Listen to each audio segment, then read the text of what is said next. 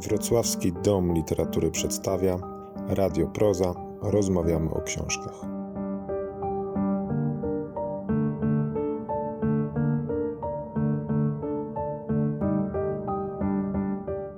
Mija rok od czwartej edycji Międzynarodowego Festiwalu Poezji Silesius, organizowanego przez Wrocławski Dom Literatury wokół Wrocławskiej Nagrody Poetyckiej Silesius. Wyróżnienie to, fundowane przez miasto Wrocław od 2008 roku, przyznawane jest w trzech kategoriach: debiut roku, książka roku oraz całokształt pracy twórczej. A spotkania z nominowanymi i laureatami, tzw. Tak salony Silesiusa, co roku są sercem festiwalu. Dziś zapraszamy do wysłuchania rozmowy w ramach salonu Silesiusa, która odbyła się w klubie Proza 18 maja 2019 roku.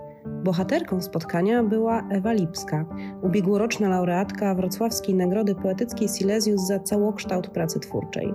Lipska to jedna z najwybitniejszych polskich poetek współczesnych, też felietonistka czy redaktorka. Jest postacią dosyć osobną na polskiej scenie poetyckiej, choć bywa kojarzona z nową falą. Charakteryzuje ją bardzo cięte poczucie humoru, jest też kopalnią anegdot. Rozmowa o jej poezji, która odbyła się w klubie Proza, dotyczyła też najnowszego tomu Miłość w trybie awaryjnym, który ukazał się akurat w maju 2019 roku. Z Ewą Lipską rozmawiał krakowski poeta, pisarz i redaktor Wojciech Bonowicz. Zapraszamy.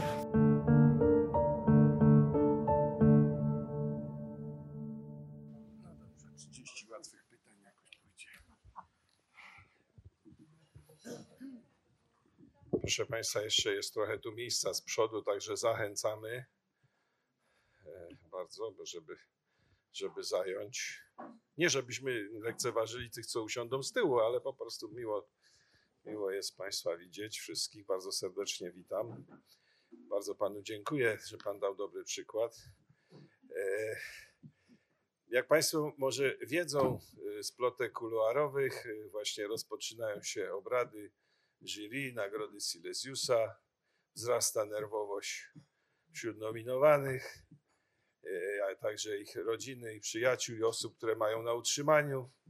Ale jest z nami jedna osoba, która się nie denerwuje, po już, ponieważ już od dawna wie, że przynajmniej ona dziś wieczór e, jakąś nagrodę dostanie. Jest to oczywiście znakomita poetka Ewa Lipska. Witam serdecznie. Dobra.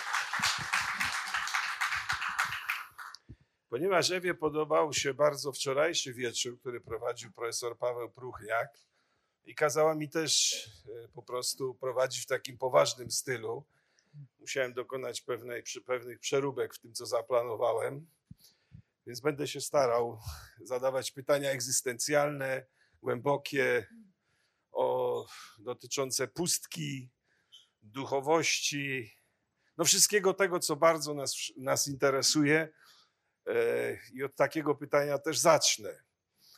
Krótko mówiąc, e, Liverpool czy Tottenham? Kto, wy, kto wygra Ligę Mistrzów i komu kibicujesz? Liverpool, tak? Ale to do mikrofonu cię proszę, bo. Ale dlaczego? No wiesz, bo Klop się ładnie śmieje. Piłka, bo... piłka nożna to teatr, a my mamy mówić o poezji, zdaje się, albo nie, nie wiem. Zobaczmy, w którą stronę podryfujemy. Bardzo możliwe, tak. Ale oglądasz mecze?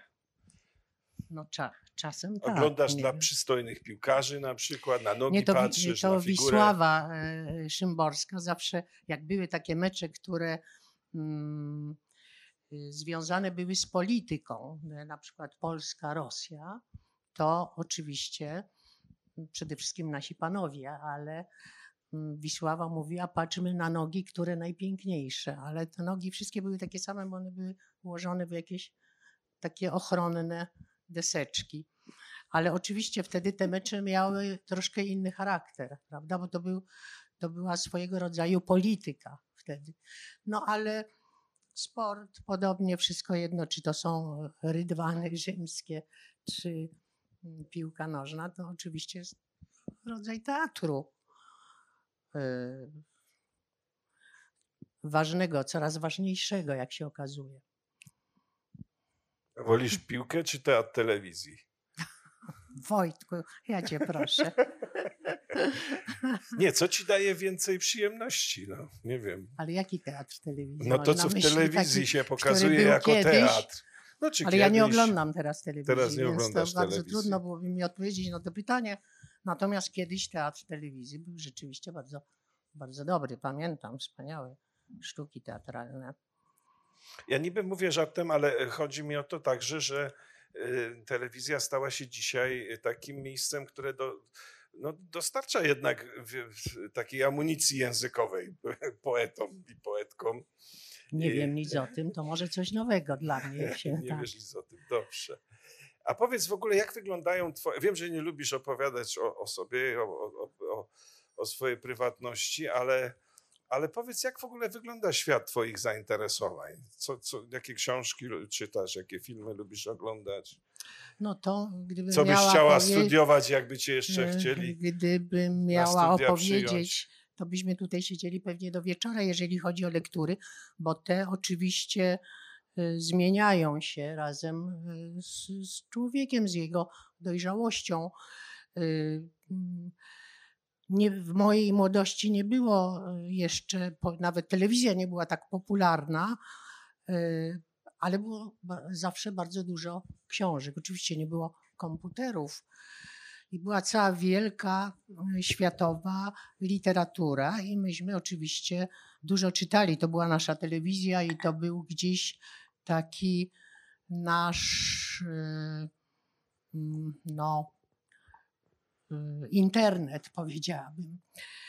Y, Ja już tu kiedyś rozmawialiśmy o tym z panem profesorem Zawadą na temat właśnie literatury i mm, bohaterów, z którymi zaprzyjaźnialiśmy się, bo jednak to były też takie czasy, że myśmy czytali z taką zachłannością i z emocjami, prawda, że czasami czuliśmy się jak taki Kastorp z Davos, który przyjeżdża i nagle się znajduje w takiej e, e, pomiędzy jakimś Settembrinim i Naftą, którzy prowadzą e, płomienne dyskusje i nagle my- myśmy uważali, że my też bierzemy udział w tych dyskusjach, że mm, te dyskusje potem przenosiły się z tej czarodziejskiej góry do, do naszych mieszkań.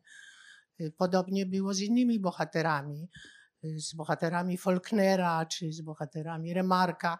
No w każdym razie to byli gdzieś nasi bliscy.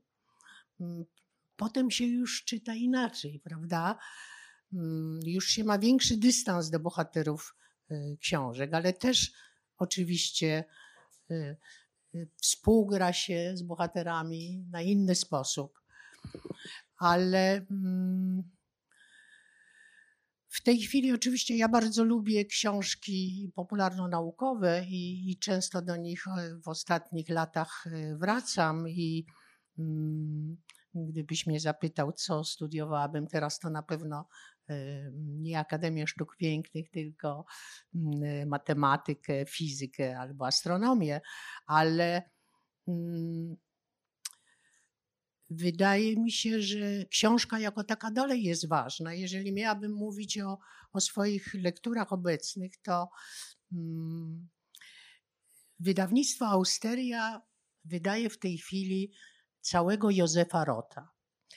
I bardzo Państwu polecam, bo mnie się zdawało, że ja tego Rota już tak gdzieś się kiedyś naczytałam, te słynne powieści Marsza Radeckiego, czy, czy, czy Hotel Savoy, czy tego, ale okazało się, że, że nie. I, i mm, wyszło parę znakomitych książek, między innymi Pajęczyna, taka książka o y, rodzącym się faszyzmie i bohater, który coraz bardziej skręca na prawo i, i wspaniała książka. To zresztą jego debiut. Po raz pierwszy ukazał się y, w Polsce.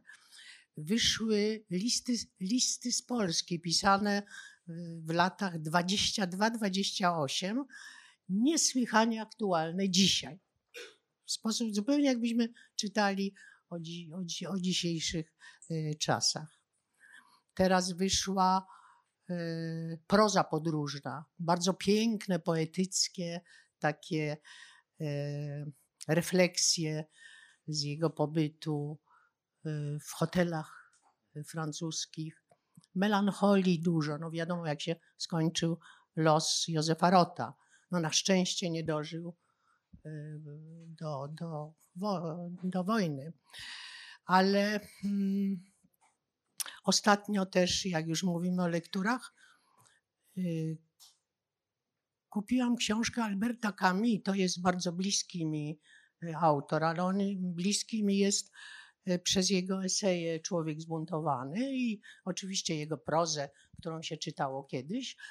Ale wyszła taka książka którą znaleziono przy nim w dniu wypadku, w którym poniósł śmierć mm, w latach 50., któryś to był rok. Y, pierwszy człowiek się to nazywa. To są takie sceny, to jest jego y, autobiograficzna książka. Bardzo ciekawe, takie trochę mm, niedokończone zdania, no bo on w zasadzie jechał, ta, ta książka miała być właśnie dopiero przez niego opracowana. Mm. No jest mnóstwo książek. Są książki historyczne, które bardzo lubię. Jest taki Paweł Brykczyński, mm, Skazani na przemoc. To jest książka o zamachu na Narutowicza. 22 rok. Narutowicz przyjeżdża ze Szwajcarii i ma zostać prezydentem. Wspaniały pan, inżynier. Chciałoby się powiedzieć, po co mu to było. I no tam popierają go różne partie, łącz, łącznie z partią żydowską i zaczyna się heca, prawda? Która doprowadziła do um, antysemickie różne rozruchy i doprowadziła do zamachu i do ten. Bardzo ciekawa ta książka y, y, ukazała się naprzód po angielsku. Zdaje się, że autor mieszkał, czy mieszka w Ameryce, już nie, nie wiem, czy żyje. Ale dopytam cię jeszcze o, o, o tego Kami. Czy takie y, lektury po latach wy, wytrzymują próbę? Bo te, które czytaliśmy z jakimś... I czy w ogóle poddajesz takiej próbie lektury młodości? Y, o, o tak, bardzo lubię, ale y, oczywiście Człowiek zbuntowany, absolutnie tak. No to jest książka, która, którą musiałam zanieść, bo, bo mam takie wydanie kultury paryskiej oczywiście no i mam takie wydanie, które mi się rozpadło. Musiałam zanieść do introligatora i oczywiście y, to jest tak samo dla mnie ważna książka jak y, Montenia Próby. Ja jeszcze mam takie trzy tomy, w trzech tomach to wyszło, i bo próby Montenia, gdziekolwiek się otworzy, tam można, tam można y, czytać.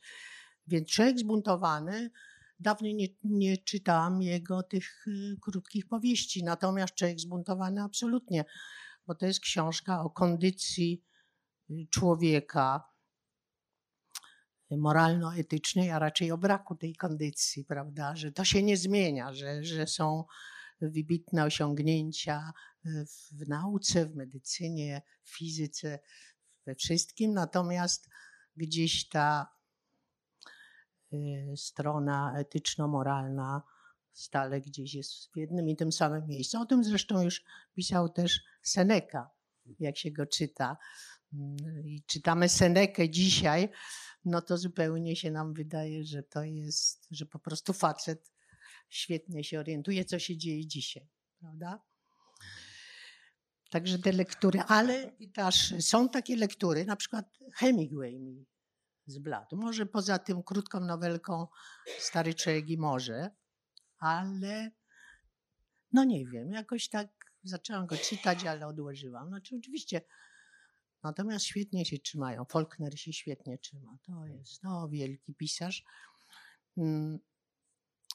Literatura obszaru niemieckojęzycznego, to znaczy, no bo jest, jest bardzo to zabawne. Mniej mi się kiedyś podobał Stefan Zweig, a bardziej Arnold Zweig. Y, Wielka wojna białych ludzi, taki siedmiotomowy, szczególnie takie dwa tomy Spuroś sierżanta Griszę czy Młoda kobieta roku 1914. A teraz z latami oczywiście częściej wracam do Stefana Zweiga, a szczególnie jest taka wspaniała książka na temat Józef Fouché, minister spraw wewnętrznych, taki facet w zasadzie bardzo ambiwalentny moralnie, który tam był z Robespierrem, z Dantonem, z Napoleonem. Zawsze spadał na cztery łapy. No i mm, no a po drodze była rewolucja francuska, więc można sobie wyobrazić, jak każda wojna domowa, jak to się kończy. No. Czyli sporo prozy. To, Tak, to, prozy, tak, sporo. To o poezję zapytam w takim razie, ale już o twoją, twoje własne książki, bo yy, no, akurat na to spotkanie, proszę Państwa, macie Państwo jako pierwsi ludzie w, w kraju yy, taką okazję, żeby kupić najnowszą książkę Ewy Lipskiej prosto z maszyn. Miłość w trybie awaryjnym, wydrukowana też prawdopodobnie w trybie awaryjnym, żeby e, zdążył, zdążyła się tu pojawić na Silesiusie. Ale to jest charakterystyczne dla Twoich ostatnich książek, że zawsze w tytule pojawiają się jakieś technologiczne, technologiczne wątki i w ogóle w wierszach y, też jest tego, tego sporo. Z czego to się wzięło? Jak my to mamy rozumieć? Znaczy, to jest ostatnia książka z tego cyklu. No właśnie. Już na pewno kolejnej takiej nie napiszę, może w ogóle już nic nie napiszę więcej, może to już jest rozwód z poezją, ale to polega na tym, że czytnik linii papilarnych, no to rzeczywiście jest kwestia, no bo czytnik linii papilarnych jest y, takim instrumentem biometrycznym, ale równocześnie y, linie papilarne są czymś osobistym bardzo, naszym tylko y, indywidualnym, więc mm, no, chodziło mnie o taką, no właśnie, analogię, znaczy mm, Styk tego, co technologiczne, z tym, co niepowtarzalne. Podobnie jest z pamięcią operacyjną, która jest pamięcią komputerową, ale my też mamy w sobie pamięć y, operacyjną, swoją własną, zapisaną na własnej dyskietce, do której chętnie wracamy, szczególnie jak jesteśmy w pewnym wieku, prawda? To się nam ta pamięć przeszłości wyostrza. No i miłość w trybie awaryjnym, no to jak, sama, jak sam tytuł ws- wskazuje, jest to miłość w trybie awaryjnym, tak. Czyli Dobrze, dobre, dobre wyjaśnienie. tak. E, ale e, ta książka tym się różni od poprzednich z tego cyklu, że daje, dała się jej taką ostentacyjnie wręcz archaiczną okładkę. E, Tak. To jest taka Dlaczego okładka trochę właściwie? jak z Bodlera. Rzeczywiście Mhm. to wygląda bardziej jak taki, jak reprint, Jak się porówna tu. ale to tak mi przyszło do głowy po prostu, bo ja zawsze wpadam do redakcji, mamy bardzo dobrą w wydawnictwie literackim redakcję mm, plastyczną, znaczy mm, promo, to jest związane z promocją i zawsze mi wpada jakiś pomysł nagle, a, a chłopcy stają na wysokości zadania i właśnie wydaje mi się, że ten reprint im się udał, bo ja też zobaczyłam tę książkę dopiero teraz i mm, ze strachu nie przeczytałam, bo oczywiście co do wnętrza się nie wypowiadam, natomiast wydaje mi się, że z tej okład, okładkę udało się im rzeczywiście zrobić taką właśnie taki reprint. Mm, Ale to jest ciekawe, bo od razu ci powiem, że mm, to się wiąże trochę z tym, co jednak wewnątrz tej książki jest. To znaczy, No. tam jest taki, mm, w tych wierszach y, twoich z, te, z tego tomu jest taki ciekawy ruch, który w zasadzie nie wiadomo, czy wybiega, wybiegi w przyszłość są właściwie powrotami. Tak, tonacja jest taka trochę dla mnie nieuchwytna. Powiedziałem ci przez telefon, że dziwna. Wydaje się z- jednej strony ciemniejsza niż poprzednie książki, no ale przecież tam też ale nie, gdzie tam? nie, jasno nie było. Też nadchodziła katastrofa, właściwie awaria świata. Yy, Ale tu jest, tu jest coś innego. Jest, to, jest dla mnie taka książka trochę nieuchwytna i ta okładka jeszcze sugeruje, no jakby, yy, żebyśmy raczej zwracali się ku przesz przeszłości, czytaniu w takim trybie przeszłości, że chcesz coś jakby domknąć, coś zamknąć, coś rozliczyć, nie wiem. Czy ja dobrze wiem. o tym myślę? Nie wiem, to jest książka, o której Mhm. postanowiłam nie mówić. No mi ułatwia sprawę oczywiście. Ale nie sądzę, żeby tak było.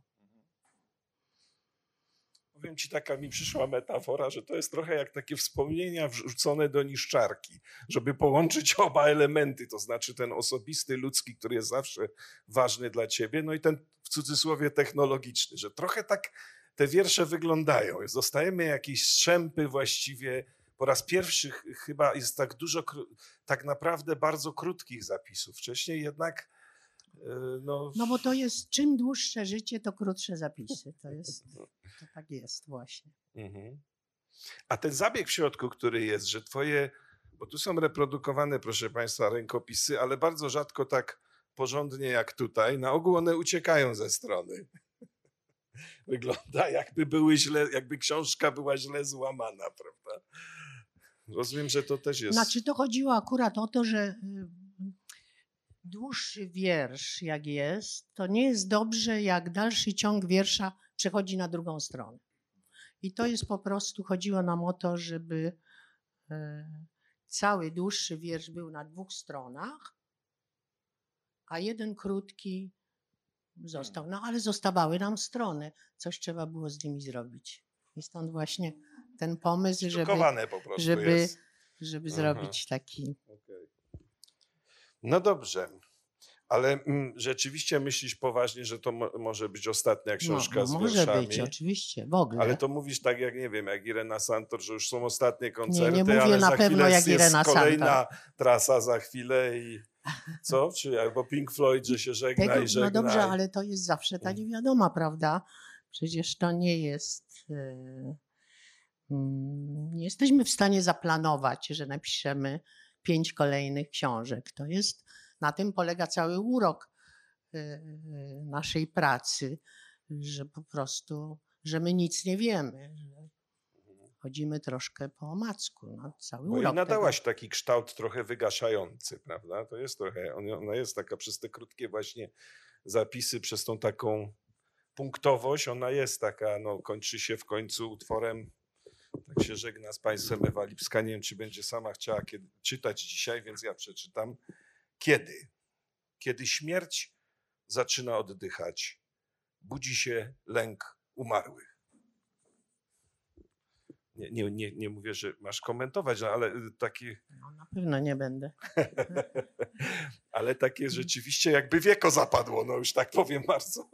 Albo bardzo się wprost. otworzyło, bo to wręcz odwrotnie. A no może. No. Poruszenie w życiu pozagrobowym, tak. jak uleśmiana tak. trochę.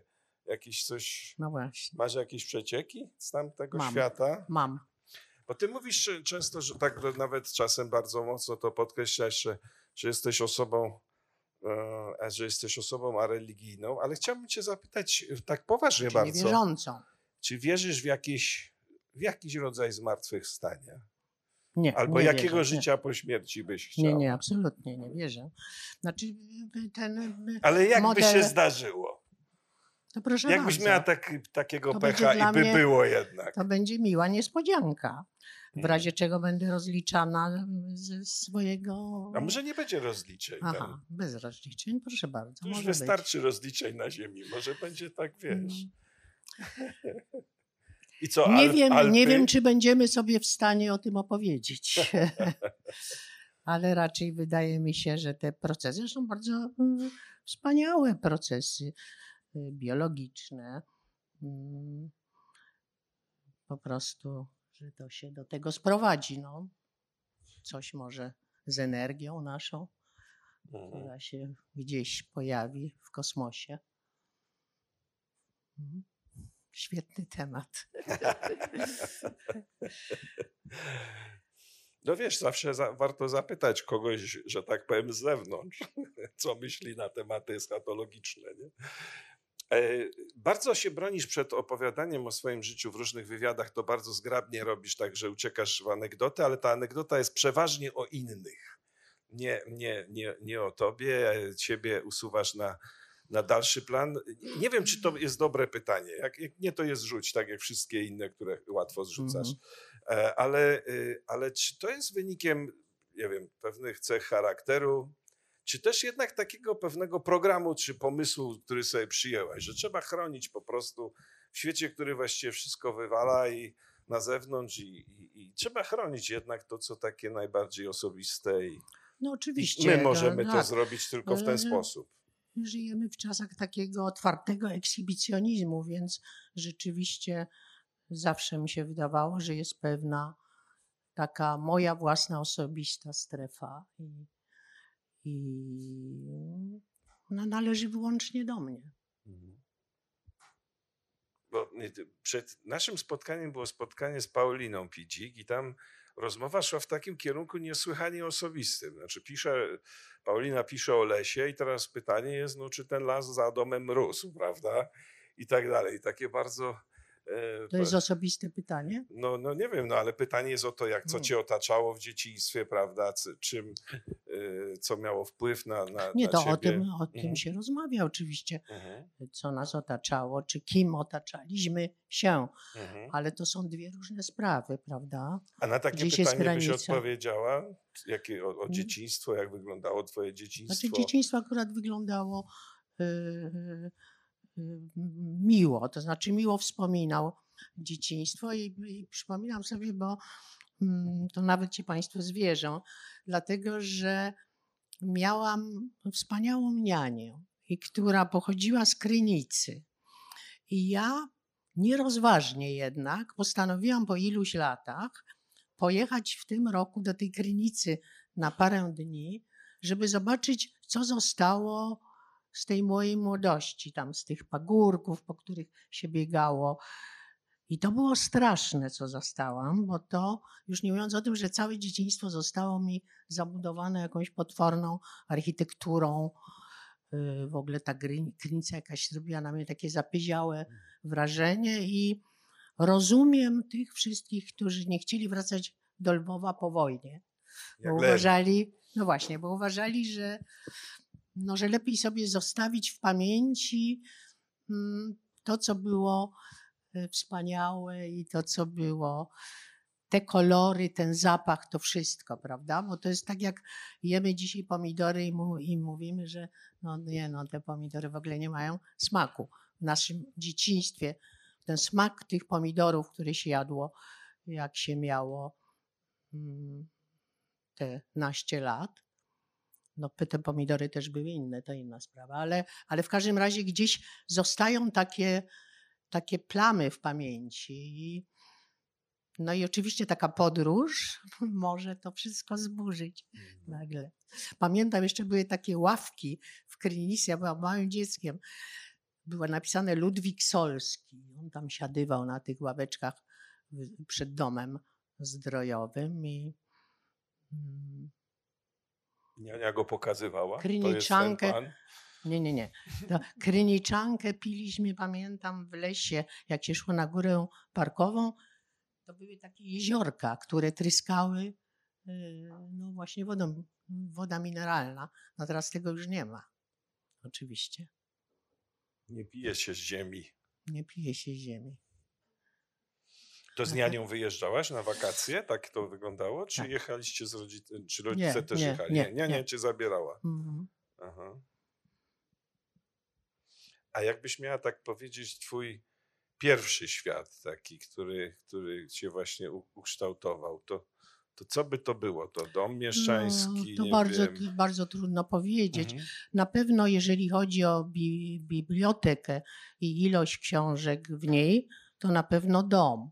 Natomiast potem y, moi koledzy, zawsze miałam taką jakąś skłonność do kolegów dużo od siebie starszych. I oczywiście, ponieważ dosyć wcześnie opuściłam dom rodzinny, to gdzieś y, to otoczenie, te przyjaźnie, te mm, kontakty oczywiście miały ogromny wpływ na mnie.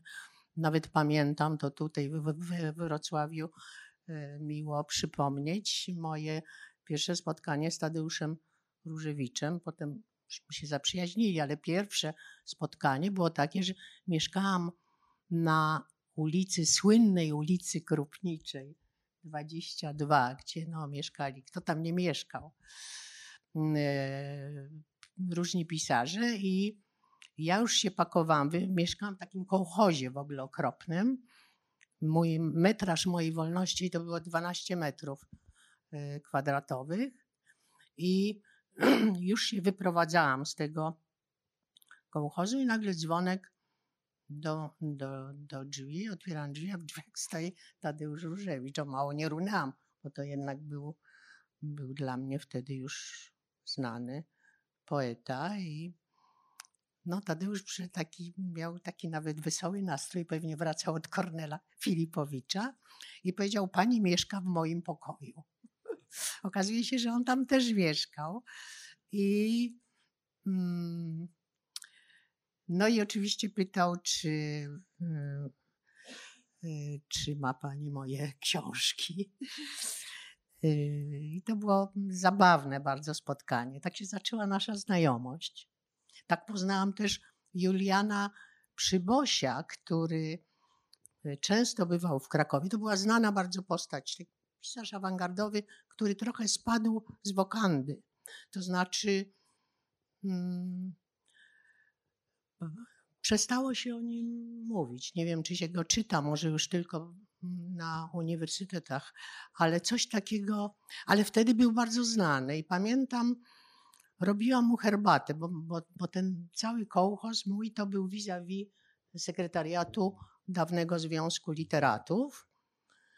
No i robiłam też, byłam szalenie tym przejęta, robiłam mu herbatę i pamiętam, jak Julian Przyboś zapytał się mnie, a co pani czyta? A ja wtedy czytałam Ocalenie Miłosza, byłam zafascynowana wierszami i mówię do niego, no czytam Ocalenie Miłosza, jestem zachwycona. Widzę, Matko że Miłosz Przyboś. mina mu zupełnie tak, Przyboś, tak. I popatrzył na mnie i mówi, dziecko, Miłosz to pycha. ja, ja zmartwiałam, bo nie wiedziałam, że coś palnęłam, wiedziałam, tylko nie wiedziałam.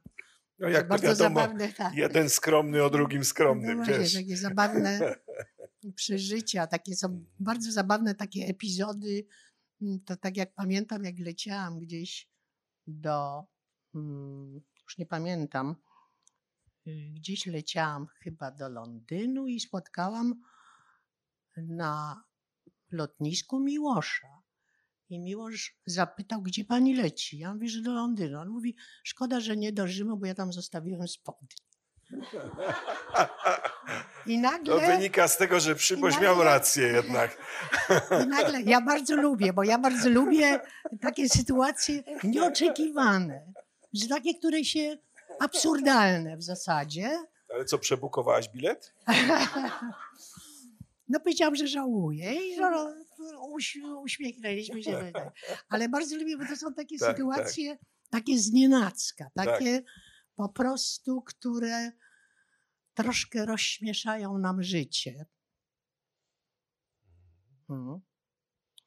A przyboś masz wrażenie i awangarda y, Piper, przyboś wpłynęli na twoje pisanie, tak wprost nie, nie, zapytam, właśnie bo, chyba nie, bo ty, nie, nie. Bo ty jednak lubisz tą mm. taką, ciągle jakby celebrujesz nie, taką metaforę. Nie, nie. Ja mm. bardzo cenię awangardę, bo ona coś popycha, prawda? Mm. To są ci wszyscy prekursorzy, ale jakoś y, te, te teksty były dla mnie mm, takie konstrukcyjne, takie skonstruowane. Ja najbardziej lubię Przybosia z ostatniej, mhm.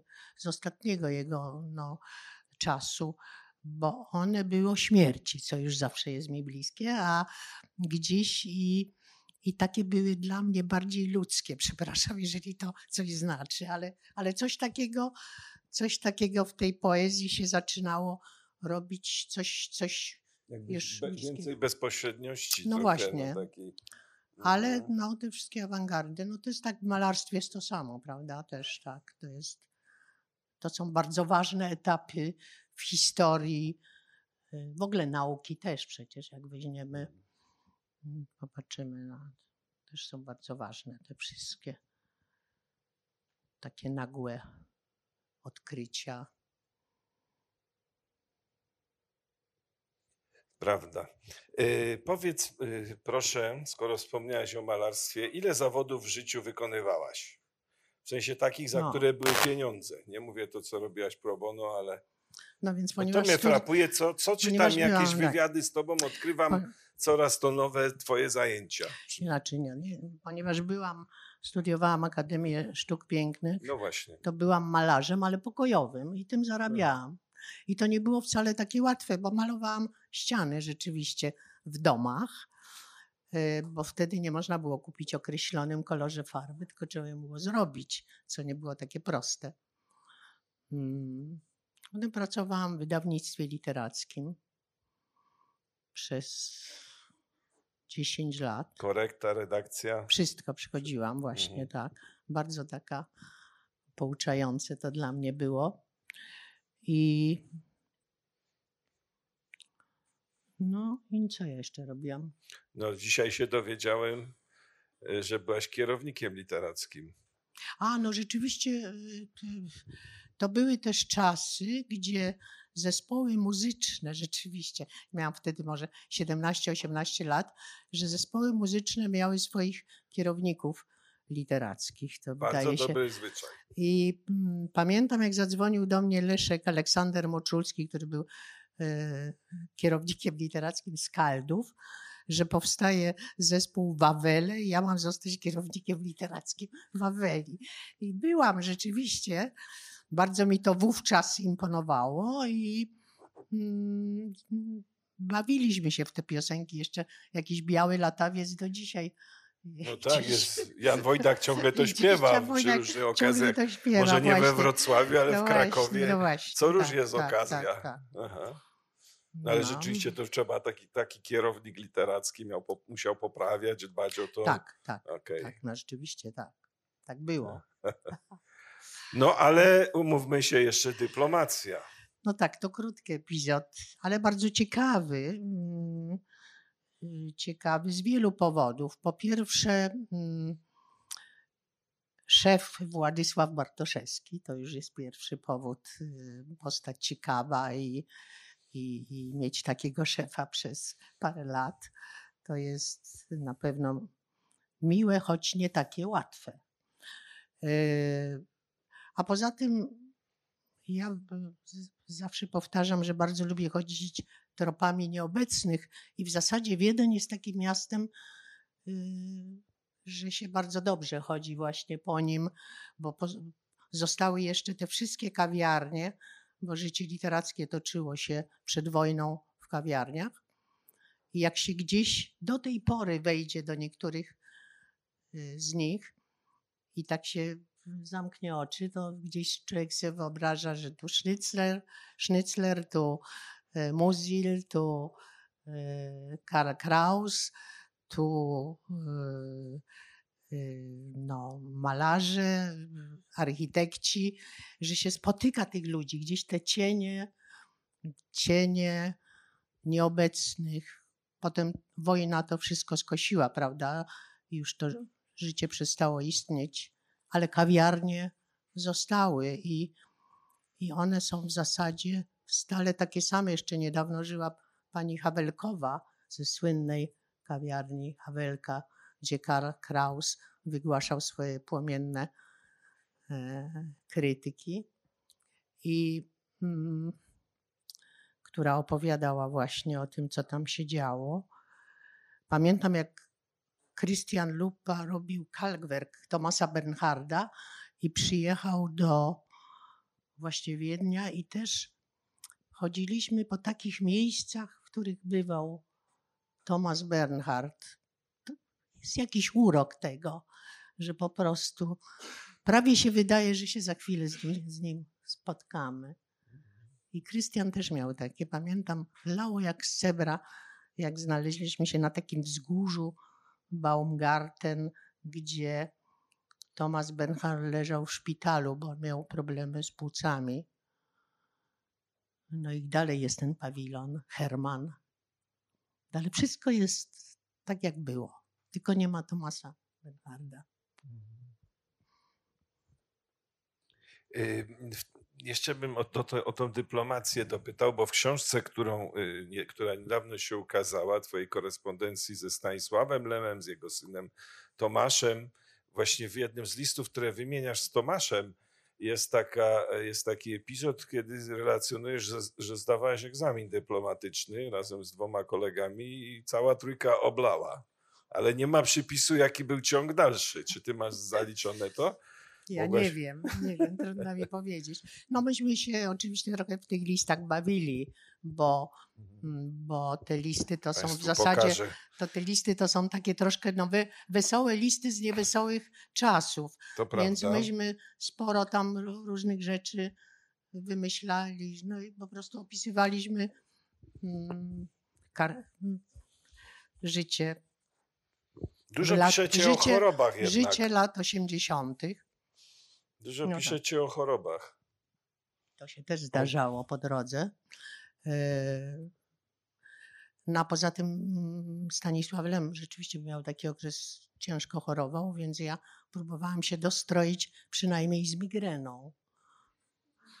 Żeby tak. On, on co, on, znaczy to nie jest śmieszne właściwie, ale w jeden to właściwie każdy list zaczyna się od tego, idę na operację albo wróciłem z operacji. Bo, Tak bo wyglądał y, Piękny dla Wiedeń Stanisława, dla wie, dla Stanisława Lema, dla jego rodziny, bo to też i Basi Lemowej, ten Wiedeń nie był specjalnie udany. Ja myślę, że to, ja już pomijam choroby, ja myślę, że to też trochę wynika z tego, że mm, jak kiedyś byliśmy, pamiętam, oni byli y, i ja też byłam, wtedy Berlin Zachodni. No, nie muszę Państwu mówić, ile to już lat, jak dawno. To tam żyła, już nie żyje niestety, taka wspaniała y, malarka, pani Helena Boleszacki. Ona prowadziła salon w tym Berlinie Zachodnim. Tam wtedy był Mrożek, Bartoszewscy, no mnóstwo było ludzi. I, i myśmy się spotykali u tej y, Lilki Szackiej. I to był taki, ona nas tam tak przygarniała. No mówiło się, mm, byliśmy wszyscy rozpolitykowani i w ogóle to był taki no, wspaniały salon, tak jak ostatni salon w Krakowie, jaki był, to był salon Rud Buczyńskiej, o której tutaj jeden osobnik mógłby coś powiedzieć, bo bywał w tym salonie. To był ostatni salon w Krakowie. Mm. Dyrektor Green oczywiście. Tak. No wiadomo, salonowiec, no wiadomo.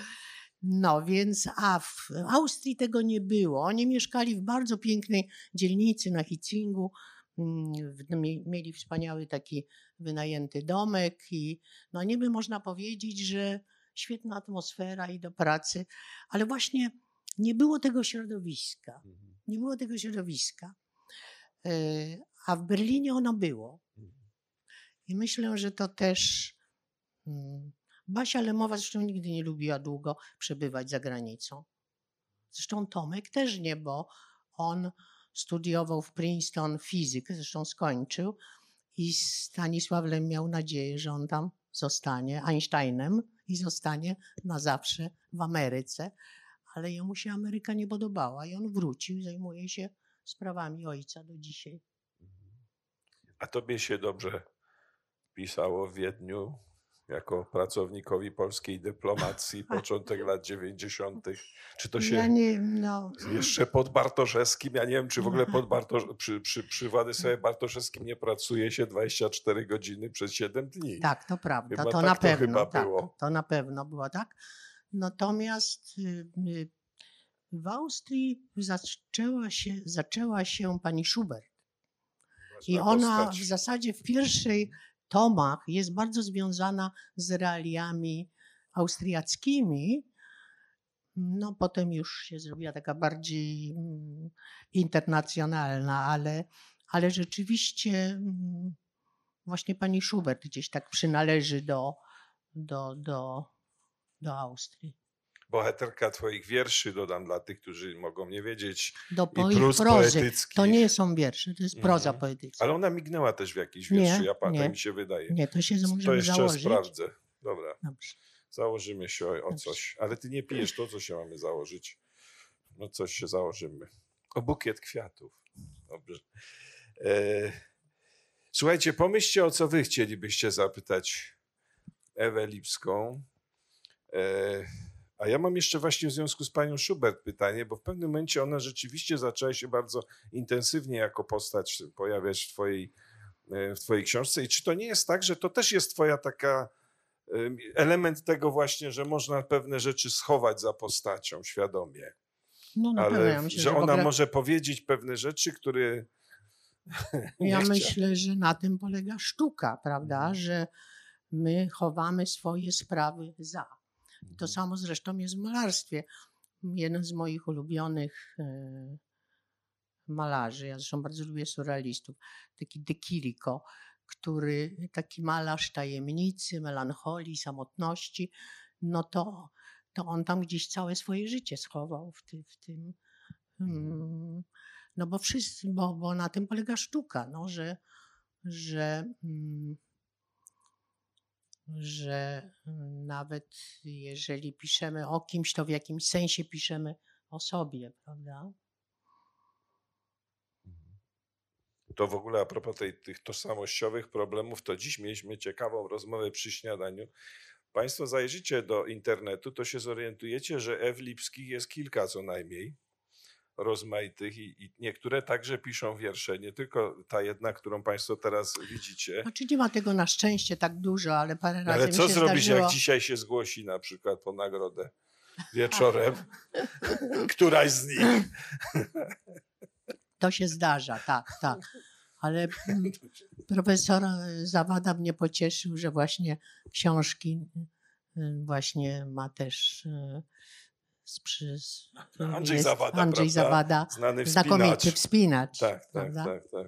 To się zdarza. Ale była, miałam taką sytuację, że był konkurs szkolny właśnie z mojej radosnej twórczości i nagle jedno z dzieci recytowało nie mój wiersz. I było, no właśnie musiałam powiedzieć, że przepraszam, że ale to nie mój. Było mi bardzo przykro, bo dziecku było przykro, no. I to są,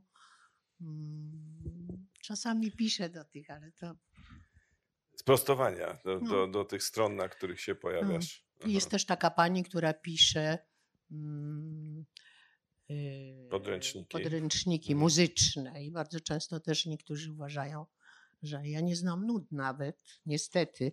I po prostu, no tak, no to jest dosyć popularne nazwisko. No, coś takiego. Dobrze, proszę Państwa, może chcecie o coś zapytać? Mam mikrofon, który mogę udostępnić. Wiem, że będziecie chcieli też podpisywać książki. Będzie taka szansa, dlatego. Aha, będzie pan. A ma pan coś? Pan ma mik- mikrofon. Myślałem, że się pan zgłasza z pytaniem, a pan po prostu się zgłosił z mikrofonem. Bardzo proszę. Tak, tak, proszę. Dzień dobry. Dobry. Dzień dobry. Chciałam zapytać o Utę Przybosiównę. Czy pani zna jej wiersze? Czy to e, było pani zna, zdaniem przedwczesne wbijanie dziecka w pychę? To jest moje jedno pytanie. E, a drugie pytanie jest od Przybosia. Nie, nie o Przybosia, tylko od Przybosia. Co pani aktualnie czyta? No to właśnie mówiłam o tym już tutaj. Tak, tak, ale Na początku mu było. Tak. Nie wiem, czy pani była na A nie ja, początku. ja, pani. tak, to bardzo żałuję. Od, To pani powiem na ucho, jak się skończy. bardzo serdecznie proszę. Dziękuję, jestem zaszczycona. Natomiast ja pamiętam przez mgłę te wiersze Uty. Nie wiem, co się dalej stało. Ma pani jakieś wiadomości na jej temat? A. To bardzo często dzieci piszą. y, y, na przykład Tomek Jastrun. Też, prawda? No to jeśli zdarza się, że dzieci piszą. mm, że gdzieś to. Choć rodzice próbują ich Nie wiem, powstrzymać. czy to wynikało, nie wiem, czy to wynikało, że to był jakiś e, e, moment taki, że, że ta Uta właśnie miała sama ochotę, bo nie podejrzewam, żeby rodzice naciskali, bo to by było śmieszne i nawet mm, chyba by nic z tego nie, nie wynikało. A ty wiesz coś, bo ty jesteś Nie, nie polonista. Wiem, nie wiem. Nie wiesz. Tutaj, znaczy znam oczywiście jej twórczość, ale nie wiem co się. Tak? właśnie, niech pani- O, to pani nam powie. Tak. nie pamiętam tego tytułu, Mhm. chociaż ją czytałam i byłam no, w tak, takich, takich kaliskich tam jakichś poetyckich spotkań była zaproszona i roz, był, była z nią rozmowa. A, No to i w tej ciekawe. rozmowie, tak, i w tej rozmowie, no, no, oczywiście głównie ją pytali wszyscy o tym, o, o, o recepcję, jej własną recepcję utworów jej ojca i jak ona się w tym odnajduje jako poetka.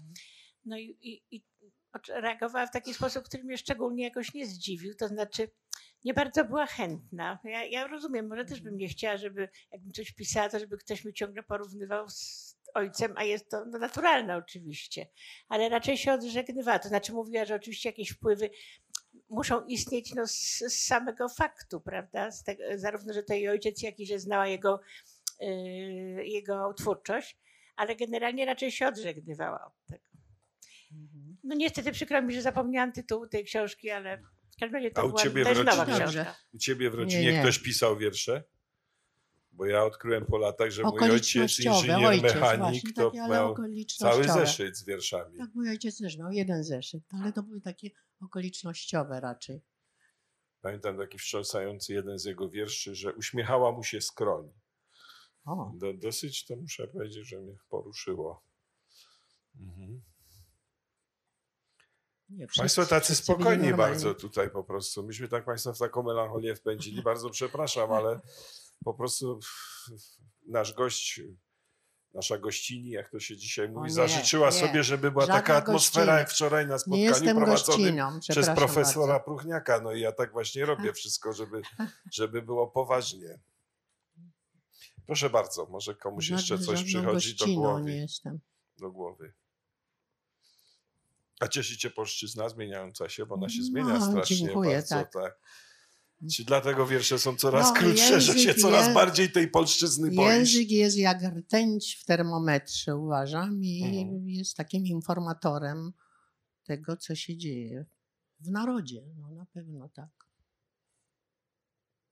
Ale to chcesz powiedzieć, że naród tępieje? Bo język tak... Nie, nie, który- ja nic nie chcę powiedzieć, Aha. panie Wojtku. Aha. Czyli to sobie musimy do, do, do, dointerpretować. Mhm.